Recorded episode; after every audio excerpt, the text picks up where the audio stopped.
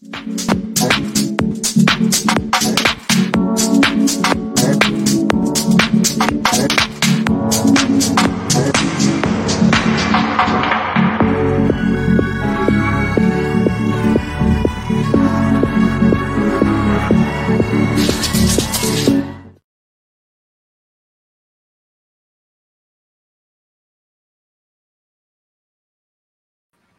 Thank you. There we are. There we are. Thank you so much for joining us tonight on my Crystal Loves Texas podcast.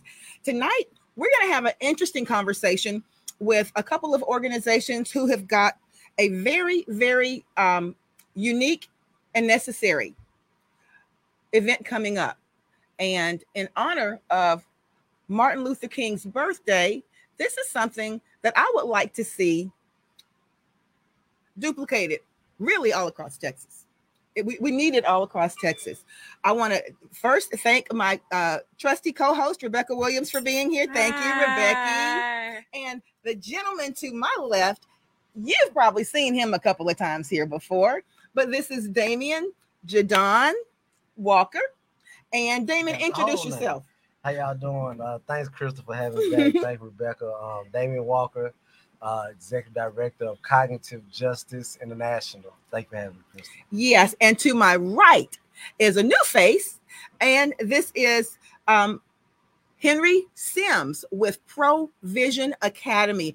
Tell me a little bit about yourself, uh, Coach Sims, and why Provision was the one who spearheaded this type of uh, initiative between the two entities. Why Provision? First of all, I want to tell you thank you. Thank you for having us. Thank you uh, for coming. Look, looking forward uh, to the MLK event that we're anticipating on having on uh, on Monday.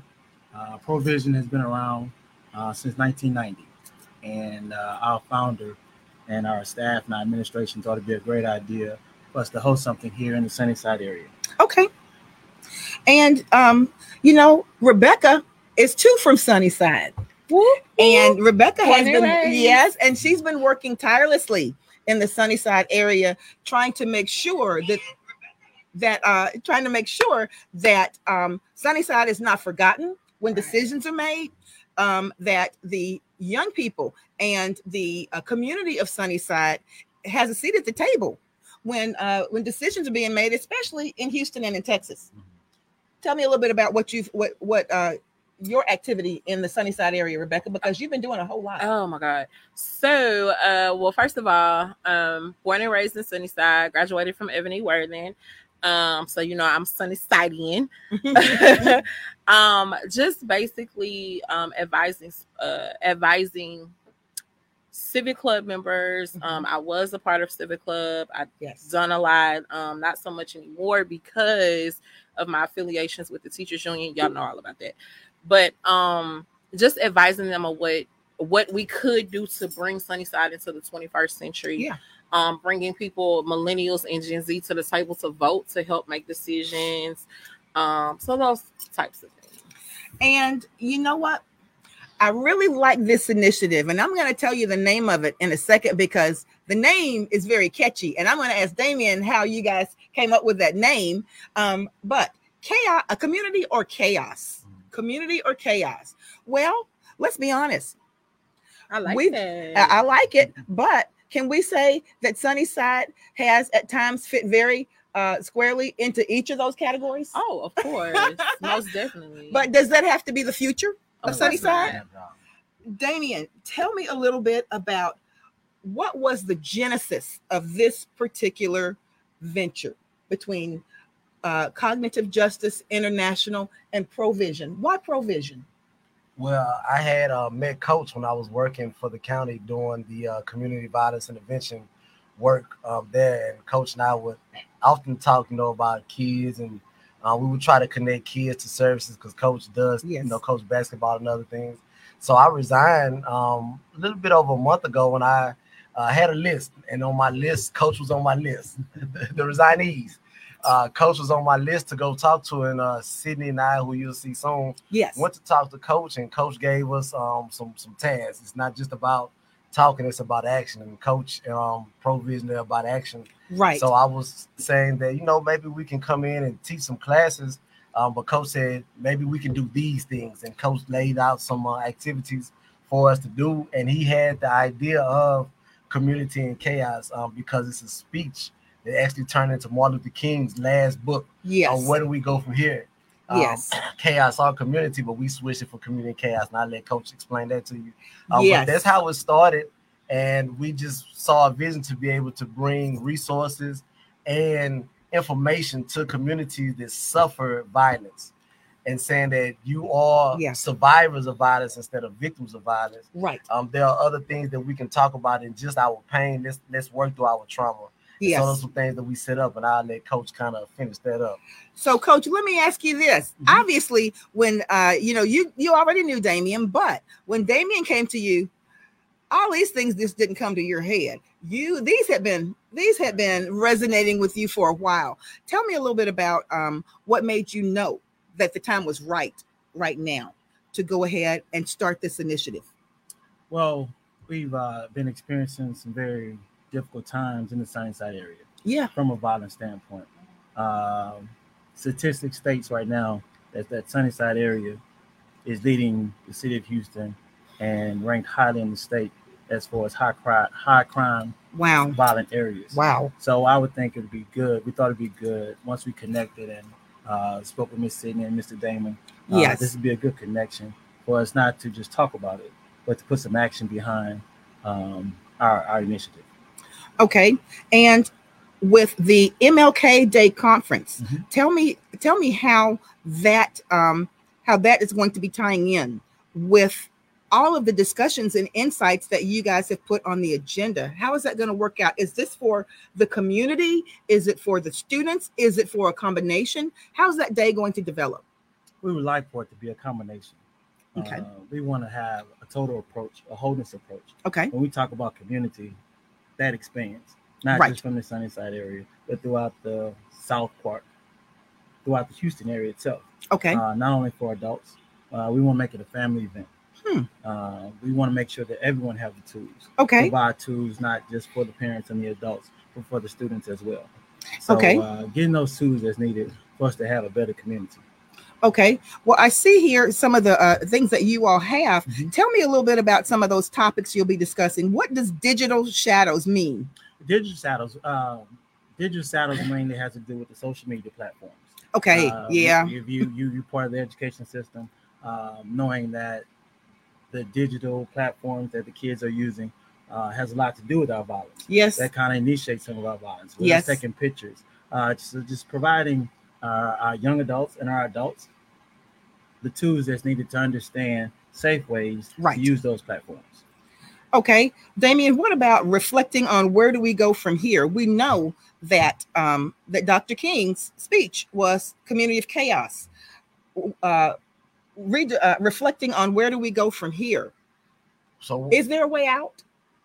Yes, there is a way out. Okay. Uh, one thing I learned from Coach, because that's Coach Baby, but one thing mm-hmm. I've learned on um, the way that he talks about it and the research that I've done on it is that, and I, and I listened again to the speech today, Coach. Mm-hmm. So where do we go from here is basically Dr. King talking about, hey, we've done these things. We went through these particular steps in Yeah. our journey in civil rights.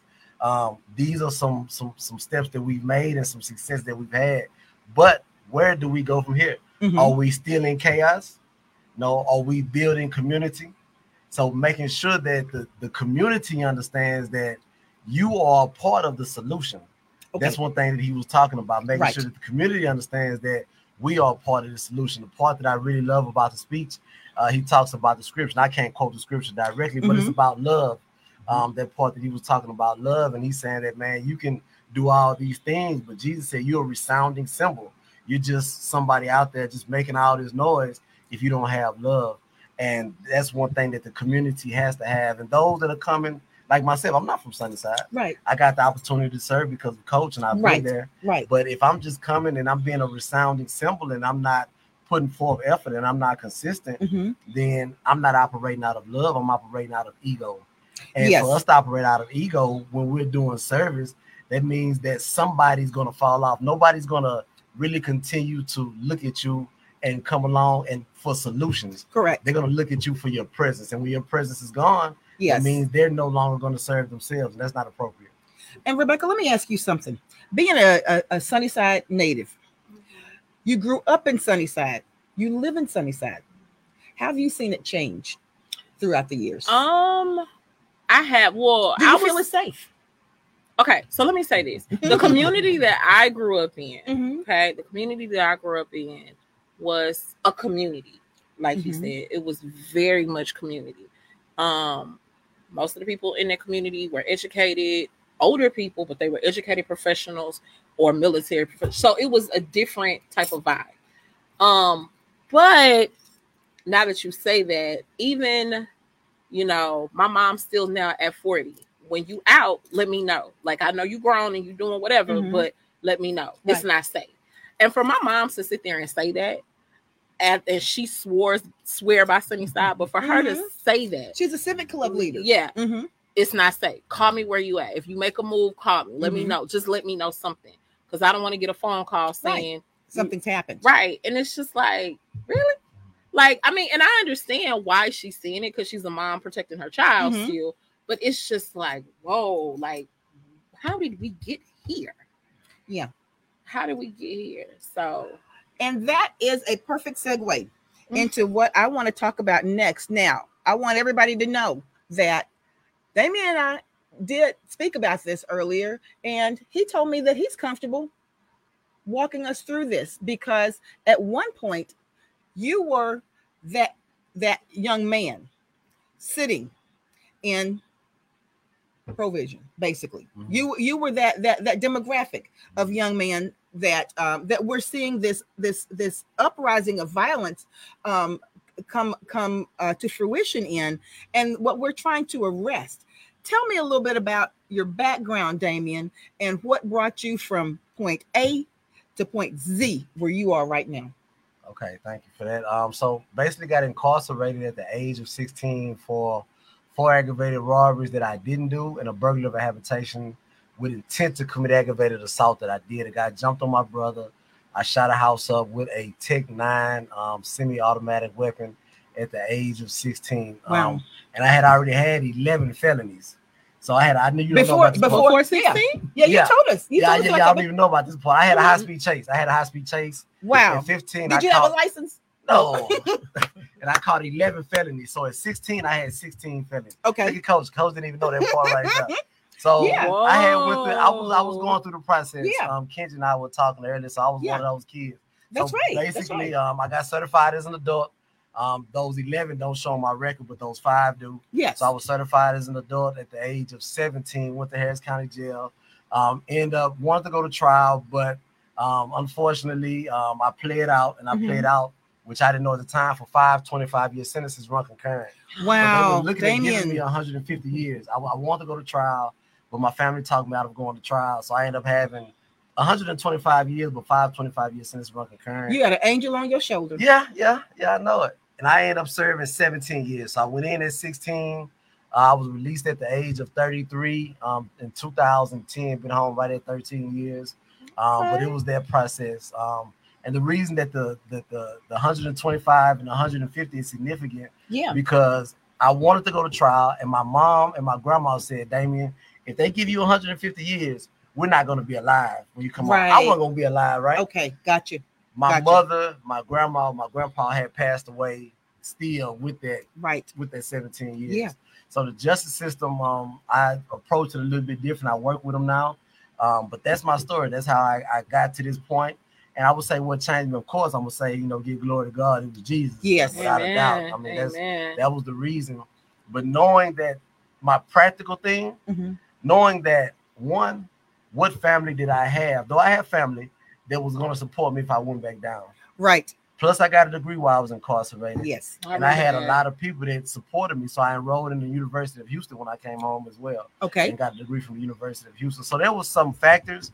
Um, but mainly it was that I knew that I couldn't mess back up. Right. And why would I want to mess back up, Right. first of all? right So those are a couple of the reasons and why I'm kind of sitting here right now and wanting to impart um, not only my knowledge but some of the connections I have, some of the experience I have um, on how to change.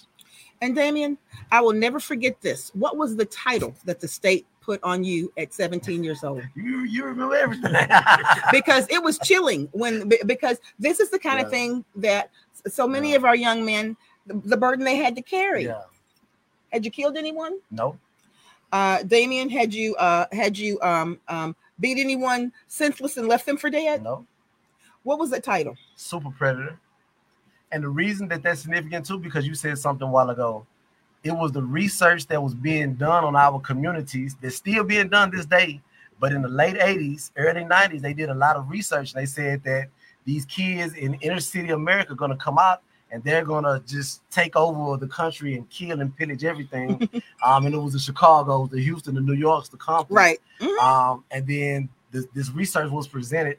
And one of our favorite um, presidents and our current president, uh, Joe Biden, Hillary Clinton, Bill Clinton, they ended up uh, supporting those hard sentencing laws that came in in the 90s.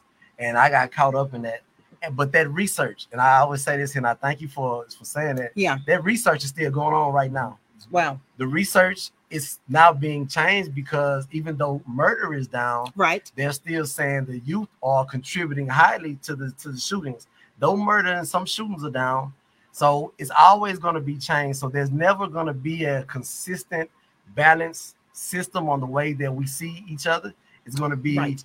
hey, let's save everybody, let everybody free without punishment, right. or let's just punish everybody until they die and kill off a generation. And I'll be quiet after this. My generation, there are a lot of people that are still down there from 1993. Yep, that's right. were 14, 15, and 16 years old. There's a generation of young black men, young Hispanic men that have been killed off because of research. And, and here's the thing sitting from the perspective of a teacher who sees these kids come into the classroom every day, mm-hmm. I can tell you this, and Rebecca does too. Rebecca sits in a seventh grade classroom. I'm an eighth grade teacher. But when they come into my classroom, regardless of what they have come in from, I'm that person who sees promise in everybody. And Rebecca has had had students, um, probably uh, many, uh, so much like the students that you all see every day. Um, I sit in this seat saying when I hear the news come on every day, and I there was a time when I didn't when I didn't when I didn't uh, feel this way. When I hear the news come on every day, I'm just sitting in my seat, grasping, grasping the the chair handle, saying, "Please, please, please, don't let it be a name that I know. Mm. Please, please, please don't let it be a name that I know. Oh, it's still like that for me. Yeah. It's still me, like me too. That's me. what I, that's what I'm saying because yeah. the the longer that we're in it, a lot of these kids have come through have come through our case in point. Just yeah. because you brought it, only because you brought it up. Okay. I remember um I was this is when I was at a high school in in Houston mm-hmm. uh before I became on a middle school level. I was getting ready to go to my classroom, and one of the teachers came up to me and say, "Hey, heads up, so and so is coming. He been in the dope house all night. You already know. Throw him in the back of your room and ignore him." Wow. And I said, "Uh, is he okay?" She said, "Throw him in the back of the classroom because he ain't gonna just let him sleep. Do what and, he do." You know, mm-hmm. and this was another teacher. Yeah. And at first, I will readily admit I did it. I put him in the back room. I said, "Hey, go go back there, sit down, don't bother nobody. Yeah. But then something in me was like, no, after class, talk to him. Mm-hmm. And then when I had that long conversation with him, one of the things he said, you were the only teacher in my 10 years when he was in the 10th grade at the time. You the only teacher that actually wanted to hear my story mm-hmm. and hear me out. And true to the word, like the teacher told me, he was in the dope house, mm-hmm. but I got a letter from him two weeks ago. Wow. He is serving, this is his 10th year in the military. Wow. That's awesome. And he said, because you cared enough to sit down with me that day, that changed my life. So just imagine. Yes, that was one conversation. One and conversation. What it takes. Yeah, and one conversation. I was like, we only talked for 30 minutes. Mm-hmm. But he was like 30 minutes compared to nobody ever talking talking to me. That's significant. Da- Damion, the factors of community violence. Coach, the factors of community violence. Give me a top three. Hmm. Start it out, coach. Exposure. and, and go a little when deeper. We, when we talk about exposure, um, just exposing our kids to what's right and giving them a good example of to what the positive things are that they can achieve. Uh, Mhm. One of the major things at Provision, we our mission is to inspire hope Yes. through an academic, social, and economic enrichment. So, giving those kids that exposure to not only college life, but what Right. goes beyond high school, Right. Uh, those tools, those soft, those those soft skills that we no longer get in the schools. You know, just just how to survive from a database, how to have a bank account, how to do those things from a financial standpoint, uh, growing food, growing your own garden, Right. uh, from a food desert. So, I would say exposure.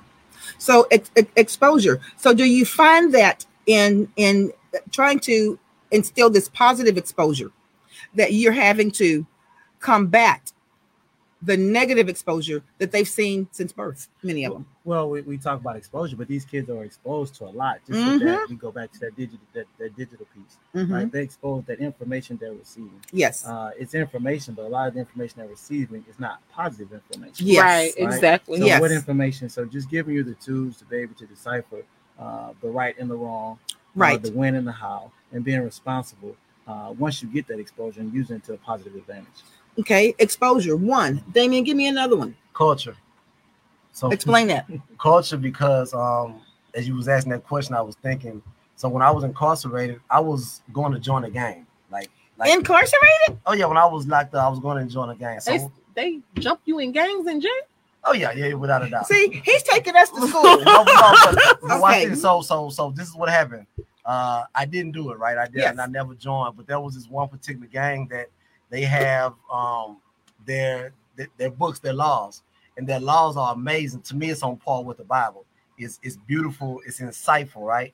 Very, very insightful. So, wow. what ended up happening was I was exposed and privileged to read it, and I was like, man, these they're knowledgeable. They're not dumb. Yes, these are not dumb guys. These are not yes. dumb people. I didn't do it right.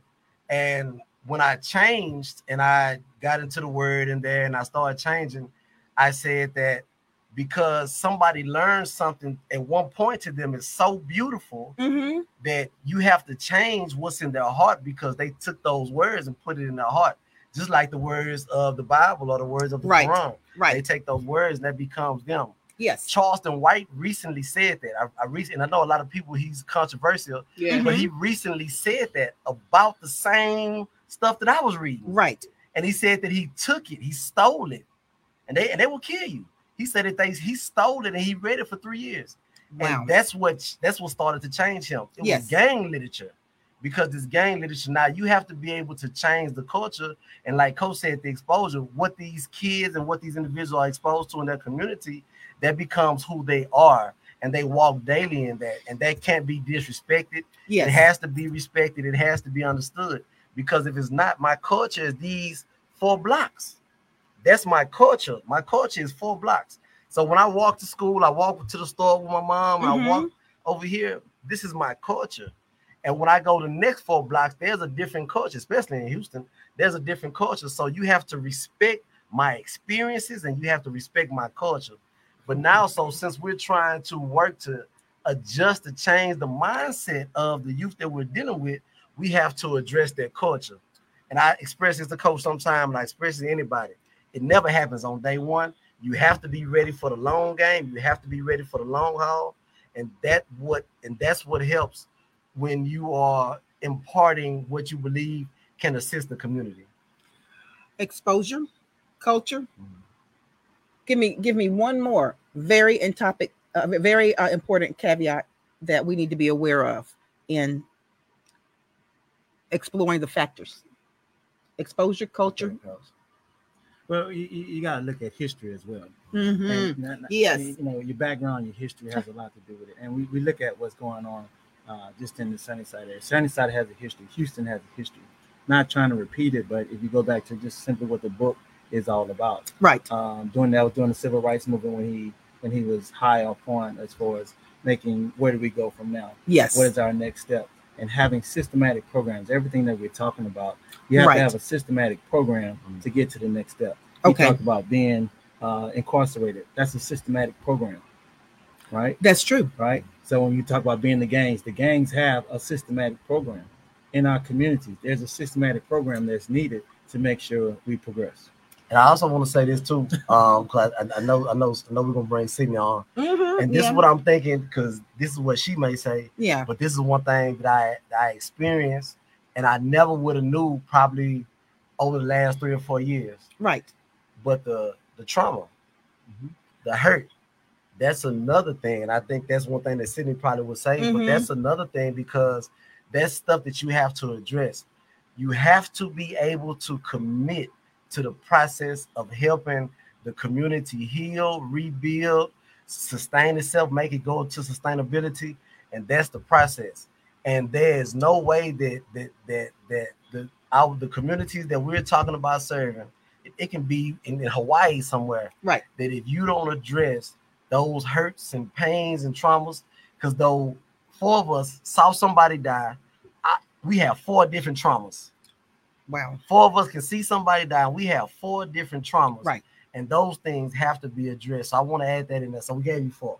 So I do, and I yeah, also agree with that too. And I've been saying that for a long time, and nobody wants to address it, especially, well, what our black and Hispanic kids is mm-hmm. that they suffer from PTSD. Mm-hmm. I mean, that's what it is. These babies are exposed to adult situations daily. They, have daily. watched people die. They've seen people get robbed. They, you know, they've watched their mamas get beat up. I mean, it, it's just they've seen so much. And can you imagine seeing this at six, seven, eight, mm-hmm. nine? So, and then people wonder why they so hard and why they so callous. Well, I mean, I've been dealing with stuff since three. Yeah. I didn't get to be an old innocent child bouncing off the wall. Yeah and when and when Sydney comes on, we're gonna we're gonna jump into that a little bit more because the thing is, and what we all want to know is that can that be can that can this be arrested?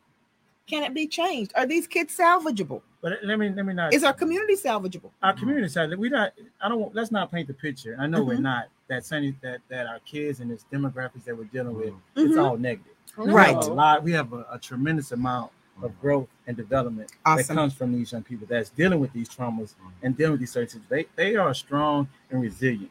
Okay. Inside and the, the, kids that we're dealing with and the community that we're dealing with. Right. I know that we're talking about MLK, uh, the resiliency that our community has speaks a lot right. about not just Sunnyside but the Houston area. Yes. when we look at our African American kids, uh, Sunnyside, Third Ward, Fifth Ward, mm-hmm. uh, the resiliency. And one of the things you know that we kind of hinder on at Provision is character development. Yes, uh, that is huge. Not only just for our young men, we have a manhood program, but we have a she program for our ladies. Okay, so character development is huge uh, to help with their resiliency. And provision, correct me if I'm wrong. It started out as a uh, a single gender school, right? Gender, yes, yes, Okay. And how long have you have you all been uh, uh, uh both genders? Co-ed. We've been co-ed six years. And okay. you know, uh, once we had those young ladies, you know, they, different they, dynamic, different dynamic, mm-hmm. different situation. Yeah. Uh, when we go as the ladies go. Right. Uh, when y'all having a bad day, we having a bad day. Wow. uh, but our lady, our ladies are, are um, we can say our ladies are they provide quality leadership at our school. Yeah, and it's um, and it's re- real time. The things that you're dealing with there, this is what this is what these young men are going to be dealing with out in the world. Yes. But we are going to go to a very quick break, and um, when you come back, like magic, we're going to have mm-hmm. another guest on. But thank you, Coach, for you Coach Henry Sims for coming on, and we're going to go to break right now.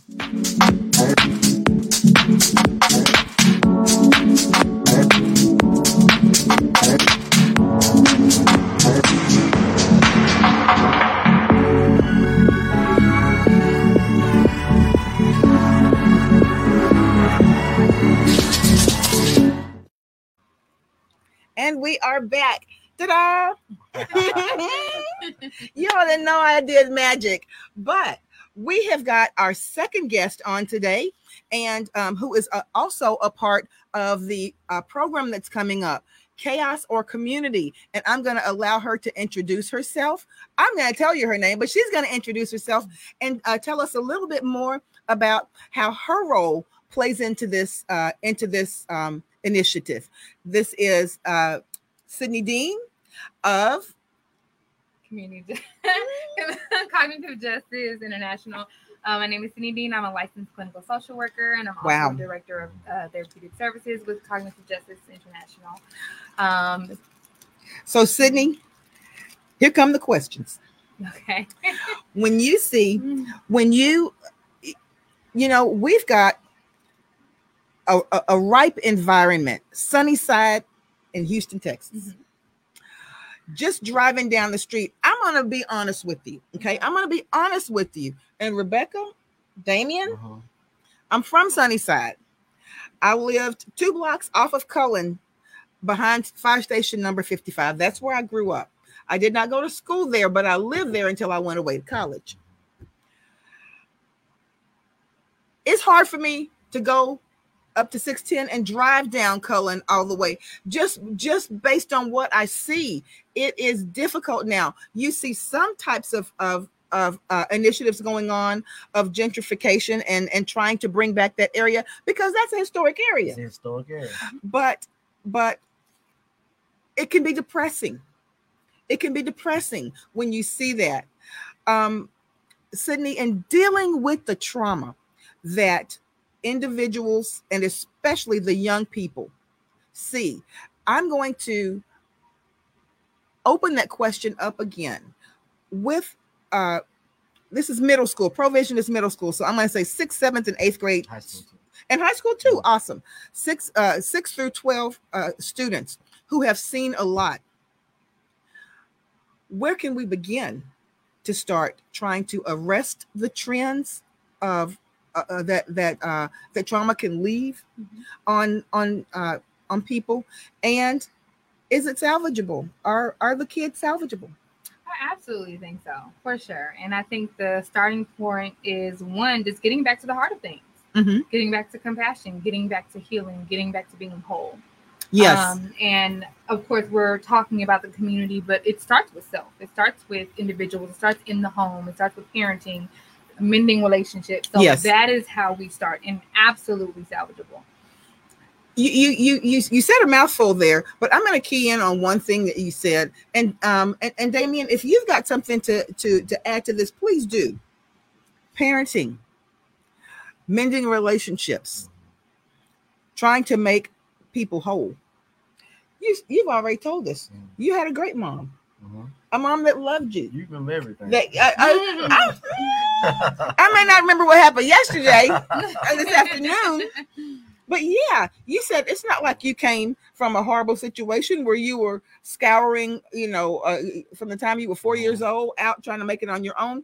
You had a mom mm-hmm. who was working, who was who was trying to make a living for her family. Many of the kids have this. Where where's the disconnect?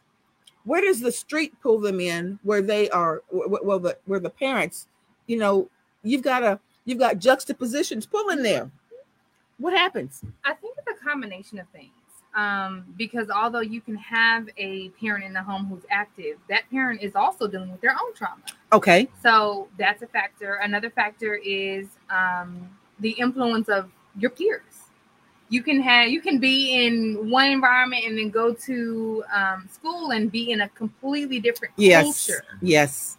Um, yes. And I think one of one of one great point to point out is the culture of violence. Okay. Like the culture of violence at home is going to be different than the culture of violence at school. Explain that.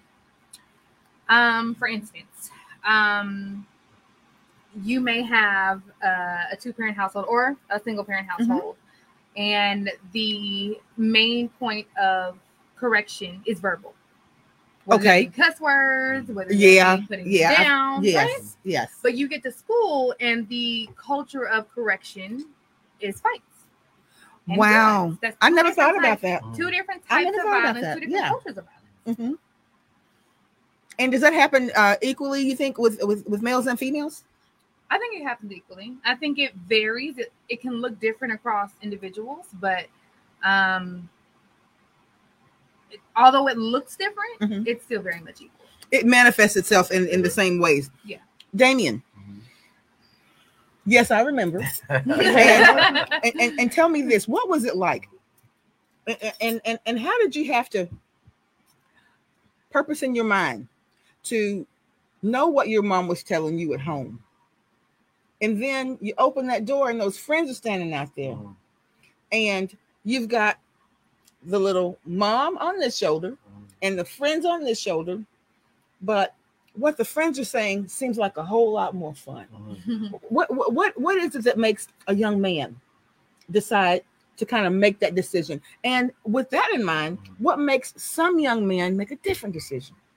So I had made the positive decision for a long time, and a long time is 13, 14. I, I had crack in my hand at 11 years old. Okay. So I didn't start selling until 13 or 14. Okay. But it was because my mother had made some choices in her life. Right. And we didn't have money. Right. So because we didn't have money, I got tired of wearing the shoes and the pants with the holes in it. It was peer pressure. Peer, yeah, peer yeah. pressure. I literally had in fifth grade, I literally had two pair of pants. Okay. Almost for the whole entire year. Yeah. But that's because of the choice that my mother had made, though she right. loved me and stuff. Right? right. So when that opportunity came up, Kenji and I spoke about this earlier. Yeah. I saw guys that I've been knowing since fifth grade walk around in Jordans and and have goals at 14.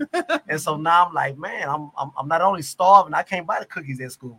Right. They got to buy the cookies. They got to come, and I'm playing sports. Yeah, yeah. But they know me from the neighborhood. Right. So at one point, I just said, man, let me get out here. And getting out there meant that whatever came with that. Well, as soon as I got out there into the streets, as soon as the kids get out there into the streets, it's whatever comes with that. So my choice was a more financial choice. And let me tell you what okay. I did to my mom. Okay. She found some drugs one time. Okay. And so she I was about 15. Was to, it was bound to happen. Yeah, it was bound to happen. I had left it yeah. out and I was excited to go. I had bought some and left it out. True story. Uh-huh. And um, she said, What is that? And I tried to lie and said, Well, it wasn't what it was. And basically, when it came back around, and you weren't using them. You no, no, no, no, no, no, no. This was yes. this was this was crack. Yeah. So I told I her. establish that. so I actually told my mom, "You." Uh, this is what I told my mom. This was the most hurtful I ever saw my mom's face. I said, "You can't even get what you want." I said, "You can't give me what I want." And I had a little brother. I said, "You can't even get you what you want." I say, "I want to go get it for myself." Wow. And so that was my choice. Now, what makes some other people, because I have friends to this day that never made that choice that I grew up with in the same area. Yeah. They still had the same mom. My mom knew their mom and parents right, knew parents right. and everything else. They just were different. They just maybe had more love. Maybe their mom was more consistent with finances. Okay, okay, so got you. Those got you. factors can yeah. change because there were some guys that had more money than us right. that stayed in the houses and they were in the streets. I got you. I so, got you. Yeah, so, yeah, yeah, yeah, So, so it just it kind of depends. But I want to speak to, to, to this too, mm-hmm. um, because like Coach said, and I think what Sydney said, what I was saying too, that it's not just it's not just Sunnyside, it's the Houston area. Yeah. And it's not just the, the kids who aren't making it. There are a lot of who are making it. Yes. But our goal at cognitive justice, as we're doing the community violence intervention work, is to be able to equip the kids in the school and also the, the it's the teachers right and also the parents to understand what community violence intervention is because like your cousin says he said he's watching tonight yes. your cousin says it's the science we understand that yeah. we can take a gun out of somebody's hand right but what is going to be the factor of them not going to buy another gun not picking it up again. Somebody else. That's right. Our goal is to be able to equip them with the necessary methods and tools and science and understanding right. and love and everything else to where the long term means that we change Sunnyside, we change South Park, we change Southwest, we change Cypress because it's going down in Cypress right now. Okay, so that's our goal with Wait, the with what? the teachings and the insight that is that we want to impart. You had a question for for Damion? Did you say Cypress? Oh, absolutely. Absolutely. 290, 1960 yes. Cypress Station. It's going. It is crazy. It's, uh, yes. did you hear? Did you hear a couple of weeks ago, y'all, about the young man who was uh, killed uh, at uh, the tennis court in uh, at, at the high school? He walked over to the tennis court and was confronted by some other students there, and was was shot and kill right there, the tennis court. Uh, yeah, at, at, the tennis court. So okay? everybody knows it's that not I, the basketball right, court. That's what I'm saying. the tennis I, court. Yeah. That's what I'm saying. Everybody knows I graduated from Prairie So, like, just in that area, yeah. like I'm thinking million dollar homes, golf yeah. course, lakes, like gated communities. It's the culture. It's the culture of violence. It's spreading, just like they say, rap yeah. did with NWA and everything else. Yes, it's spreading, and it's spreading to the hearts of the kids and the hearts right. of the community. It's no longer I see it on MTV. It's that I really think that I want to be a part of something because they sometimes they feel like they aren't a part. Wow. Yeah, and I think I think to answer your question, Crystal, like why certain kids do things and why others don't. Right. My Because you answer in the would be- suburbs, you're eating every day. I It has nothing, it really has nothing to do with that. To Yeah. me, I see it as belonging. Like sometimes you can have a intact home and still like you still feel like you don't belong. That's true. So That's very times if you true. Look at people who do join gangs and do run the streets with certain types of people. They're looking for some type of belonging. And you, you're I'm so, so you're glad you right. cleared that You're up. so right. because Yeah. no, because seriously, You thought it was you a financial thing. because it's just like you're eating every day. You're going home Yeah, with you lights know and air and uh, your own everything in your room. Like, Yeah. why? What's the problem? Like, And why that's, you? that's the exact same thing you hear. You know, many times you hear this with people who who who may um, uh, uh, begin to to walk into the the drug culture. They may be from very affluent Yeah, situations, and but the mom and dad when they get home, they go in and they get on their uh, PC, and the kids are in their room doing their thing. No one is asking the kids how you're doing. How was what was your day like? No one is spending time with the kids. No one is saying, "Come, let's go out in the backyard and let's do." You know, everything is provided, but the kids still do not feel that sense of belonging, that Yeah. sense of of, right. of, of, of it's being it's, loved. it's, it's Yeah. hard for you Yeah. to do that. You working 17, 18, 19 hours, Yeah, and you very figure, let me go. If I buy them this and give them this and give them this. Well, usually the ones, a, a- a lot of times, the ones who are um, working the 17 and 18 hours aren't the ones necessarily that's going to be in the. They may only work an eight hour day, but their but their uh, their uh, their passion is not with the children. Mhm. M- many times, no, I was thinking about the engineers. engineers and the, the nurses and the doctors and You still stuff think like about that. Cypress? Yeah, I know, I know, I know, I know.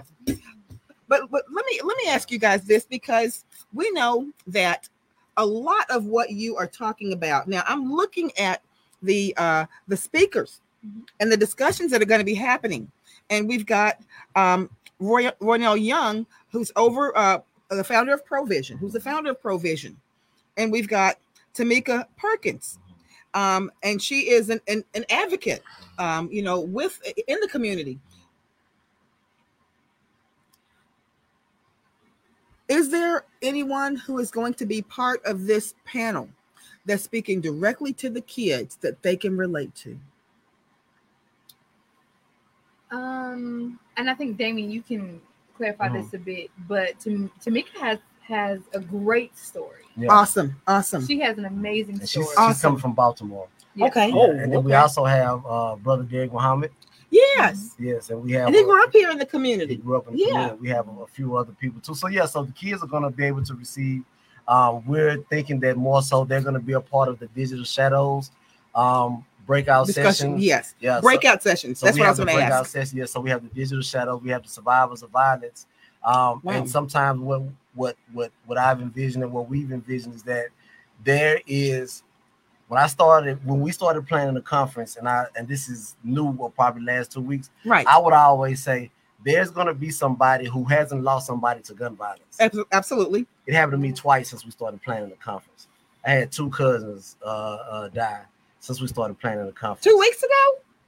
Two months ago? two days before Christmas, um, a cousin, a 25 year old cousin, um, my cousin Dyer, and what about a month and a half ago, my cousin Josh, who served uh, three tours in Iraq, 39, left three kids, three, of- I think four kids.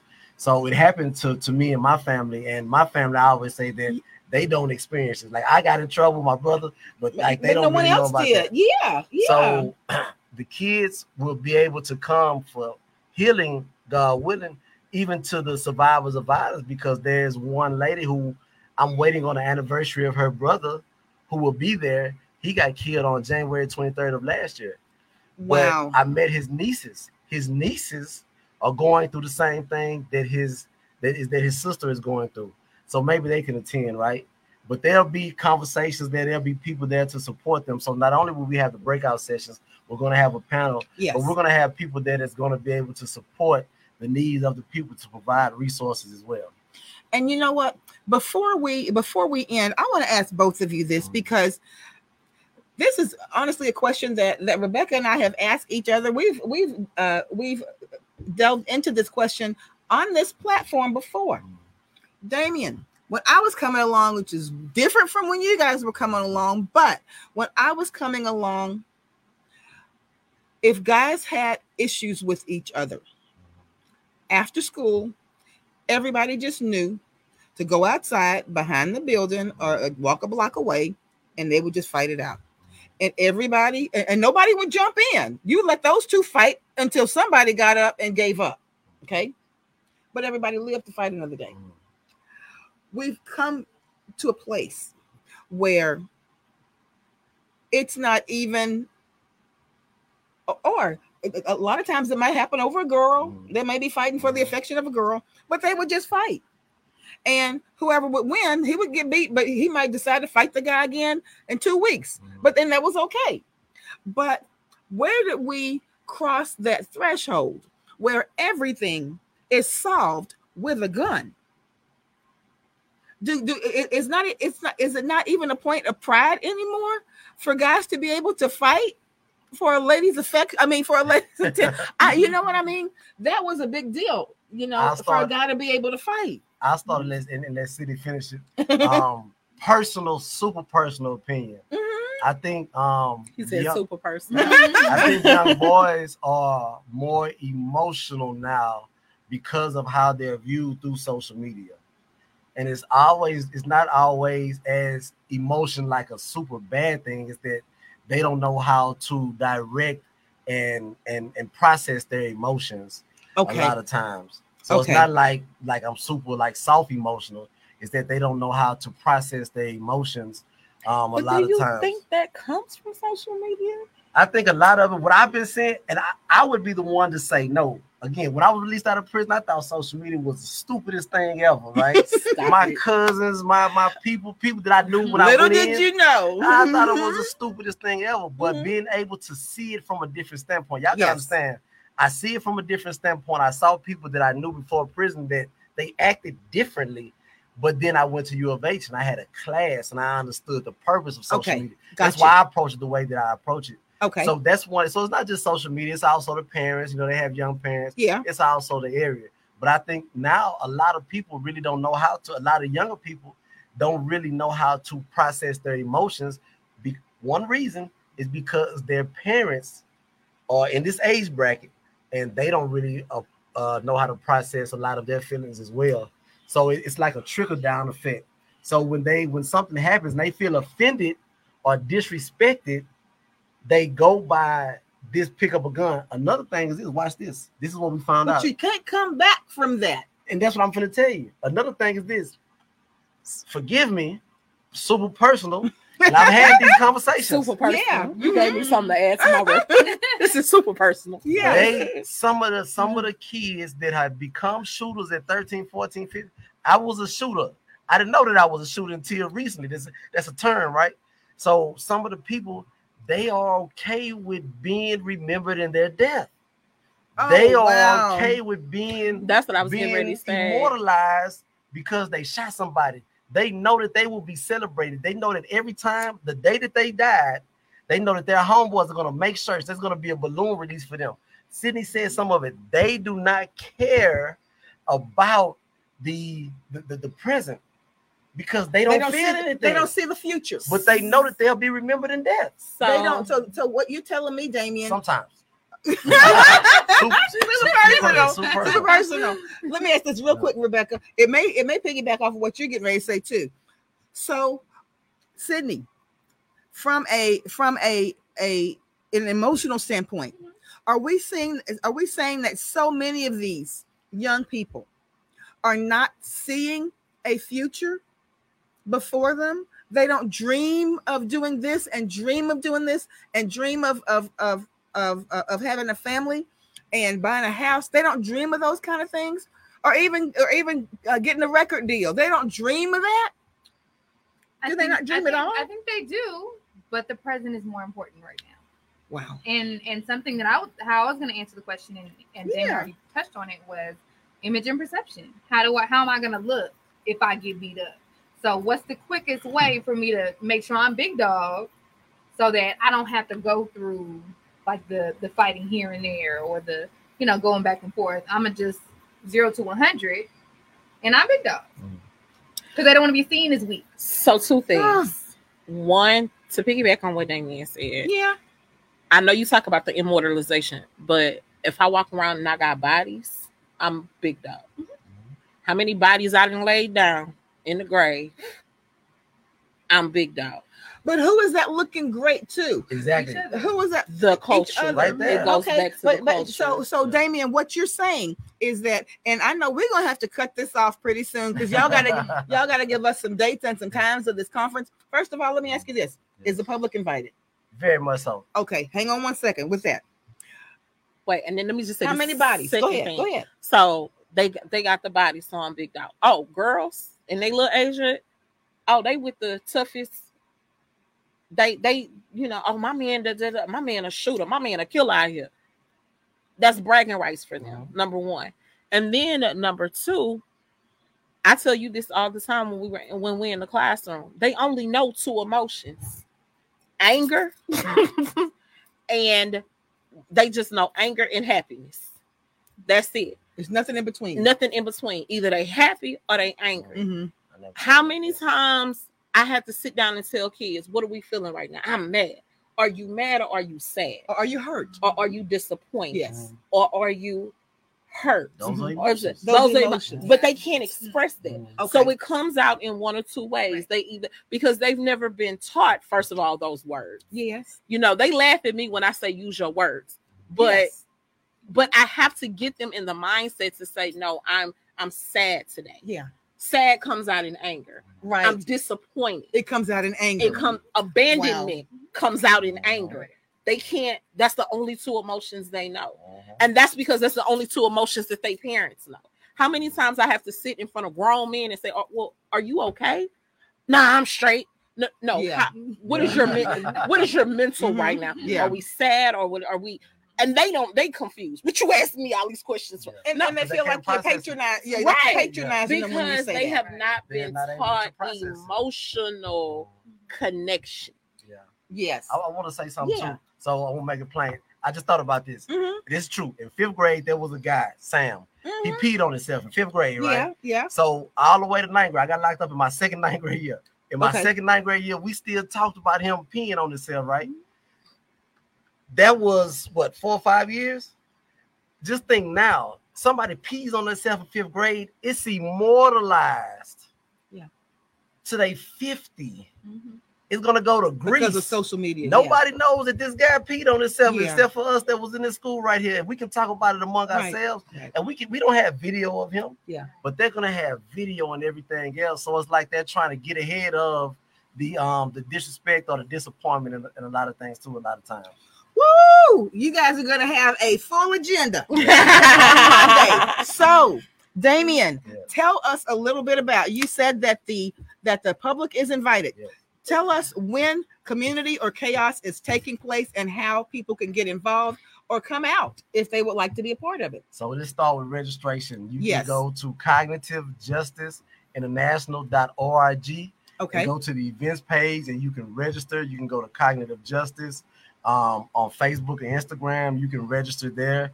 Um, and then you want to, once you register, you want to be able to pick and choose which um, breakout session you're going to go to. Okay. Uh, we have three. We have survivors of violence. We have well, voices of resilience. Let me get it right. We have voices of resilience. We have digital shadows, and we have the where do we go from here? The conversation about that. So we those are the three breakout rooms. You want to register. Um, it will be January 15th at Provision Academy. Registration that morning starts at 9 a.m. The conference starts at 9:15. Mhm. The address is 4590 Wilmington Street, Okay. Houston, Texas 77051. Okay. 4590 Wilmington Street, Houston, Texas 77051. and we will make sure that we get this flyer posted on uh um posted in the in the chat and what i want to do damion Yes. you know every time you come Mm, every time you come we learn something new yes. let me see uh i'm gonna go to our oh my gosh we got a lot a lot of comments Ooh, here that's good. and damion you got on your glasses Okay. uh you, we may not be able to see all of them but let's go whoa Whoa.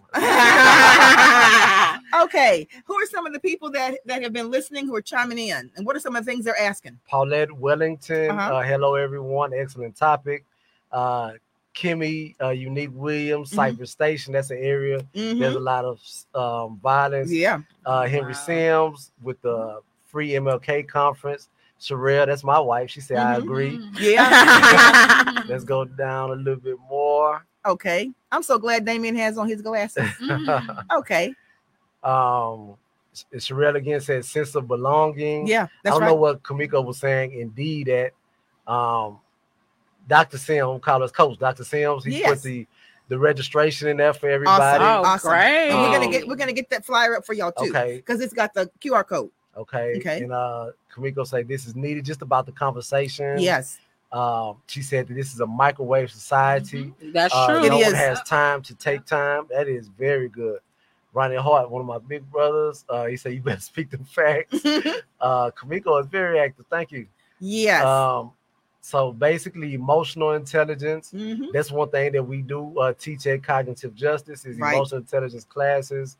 Um, lack of emotional intelligence. Vaughn, your cousin said, "Great topic, y'all." Yes. Yeah. Yes. So you making me you making me want to click on this QR code Yes, please. and and not take Monday off. yeah. so Damion, Mhm. if you could give me one last word as to why people need to be at Provision on Monday to make sure that they are becoming part of the solution. I'm gonna ask you the same thing. What would you give us? So, free breakfast, free lunch, free headshots, right? Free You knew- breakfast, free lunch, free headshots, right? For You the knew you knew that was gonna yeah, get yeah. So I want to make sure to get that. But but I think Wow. it, it, it, it's it's it's the, it's another start to the conversation. Dr. Yes. King said, "Where do we go from here?" 60 years ago, right? But it's another start. We have Yes. another opportunity. There's something Absolutely. called community violence intervention. We've been doing this for 400 years. Yes. So now we have another start to say, man, not only does it start here, we're thankful for Coach and Provision, right. We desire for it to go around Houston, Absolutely. Harris County, the Right. out cities, I mean, the out counties and stuff like that. So Right. to be there Monday would give everybody just insight into what power can be. We're Absolutely. informing so we can empower. Sydney, one last word. Why should they come out? Hope and healing. I love it. I love it. That was that was concise and to the point. Yeah. You sure you're not a teacher? but ladies and gentlemen, Damion, Sydney, Dr. Sims, I want to thank you guys so much for for coming in and sharing this information with us. And more than anything, we want what is going on at Provision to be reflected and duplicated all throughout the community because it's going to be up to us, up to the community itself to change our community. We, we, government's not going to do it and uh, the police department, uh, the city is not going to do it. It's going to be up to us. It's going to come from the inside and and filter outside. Am I right? Yes. Absolutely. But ladies and gentlemen, I want to thank you so much for joining us on my Crystal Loves Texas podcast. And Rebecca, as we say all the time, we can, Can do, it. Bye, guys.